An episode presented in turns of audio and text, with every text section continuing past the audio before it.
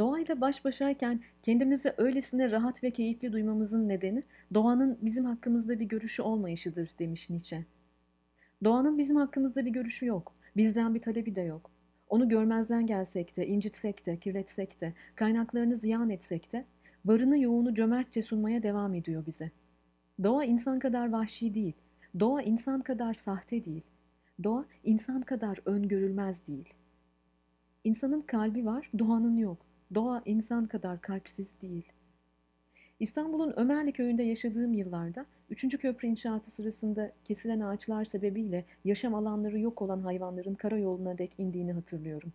Bu fotoğrafın benzerini geçenlerde dünyanın oksijen kalitesi açısından en önemli habitatlarından birinde, Kaz Dağları ekosisteminin içinde bulunan Kirazlı köyünde gördüm. Kentin alternatifsiz su kaynağı Atıkhisar Barajı Havzası üzerinde devam eden ağaç kesiminden kaçışan ceylanlar. Bizden önceki kuşaklar bir ceylanın su içmeye inmesini gördüler. Benim kuşağım bir ceylanın su içmeye inmesini şarkılarda duydu. Bu kalpsizlikle devam edersek yeni kuşaklar bir ceylanın su içmesi görüntüsünü tahayyül dahi edemeyecekler. Robotlar gelecek, işlerimizi elimizden alacak diye korkuyor bugünlerde modern dünya. Keşke gelseler. Robotlara algoritmik bir ayar yapar, doğayı, yaşayanı, çoğalanı sevmesini sağlarız da insanı ıslah edemiyoruz. Bu kötücüllükle baş edemiyoruz. İnsan denilen memeli hayvan, üreyen canlıların en vahşisiymiş meğer. Şaşırıyoruz. Bugünlerde yine bir ağaç etrafında toplandı. Göğüs kafesinde şifreli kasa değil de bir kalp taşıyan binlerce insan. Gezide bir ağaç için can veren genç fidanlar gibi, Hopa'da suyuna sahip çıkan Metin öğretmen gibi, HES tehdidiyle karşı karşıya bırakılan Loç Vadisi'ne sahip çıkan köylüler gibi, Gerze'de termik santrale karşı duranlar gibi, Tortum'da isyan eden kadınlar gibi, vadilerinde nöbet tutan Fındıklı halkı gibi, Munzur'un barajlara karşı ayaklanması gibi, Salda Gölü'ne millet bahçesi yapılmasına gönlü razı gelmeyenler gibi, Karadeniz'de yeşil yola karşı, Yırca'da zeytin ağaçlarının katliamına, ODTÜ'de kavakların kıyımına karşı birlikte direnenler gibi.'' Güzel ve nadir olan her şeye karşı amansız bir düşmanlık besleyenlere, doğanın talanına, ekolojik yıkıma hayır diyen, yaşamı savunan herkes gibi. Cerattepe'de, Ovacık'ta buluşanlar gibi. Bir ağaç etrafında, bir amaç etrafında toplandı. Göğüs kafesinde bir kalp taşıyan binlerce insan.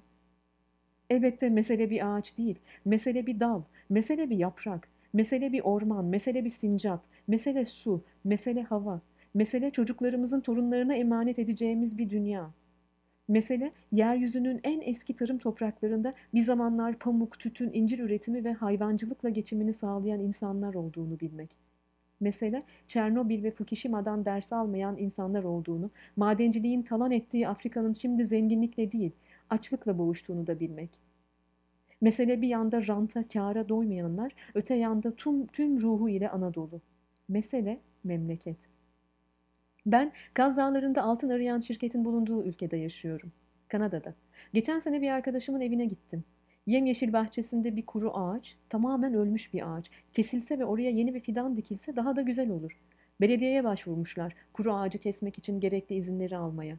Belediye o sokakta yaşayan komşuların onayını almak için gerekli olan süreci başlatmış. Sokaktan geçenlerin göreceği biçimde pencerelerine bir ilan panosu asmışlar. Özetle şunu söylüyor ilan. Ey komşular, bahçemizde kuru bir ağaç var. İtirazınız olmazsa bu ağacı keseceğiz. İlan 40 gün askıda kaldı. Komşular itiraz etmedi. Ağaç kesildi, yerine yenisi de dikildi. Mesele bir ağaç değil anlıyorsunuz ya. Mesele toplumsal vicdan. Mesele yaşamın sorumluluğunu almak. Mesele bir ağacın bir ormana, bir ormanın bir dünyaya mal olacağını kuşaktan kuşağa anlatmak.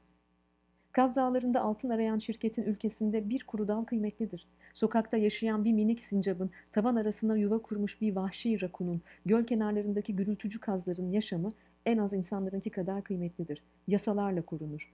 Bizim ülkemizde, cennet vatanımızda, faunasıyla dünyanın en eşsiz coğrafi parçalarından birinde bir başka ülkenin insanları doğamızı acıtıyorsa, yedi kat yabancıdan önce ülkemizin yasalarını ve yasa koyucularını sorgulamak gerekir.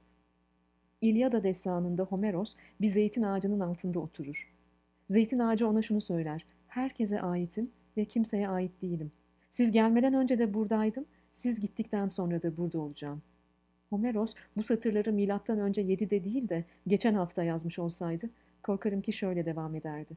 Siz gelmeden önce buradaydım. Korkarım ki sizden önce gideceğim.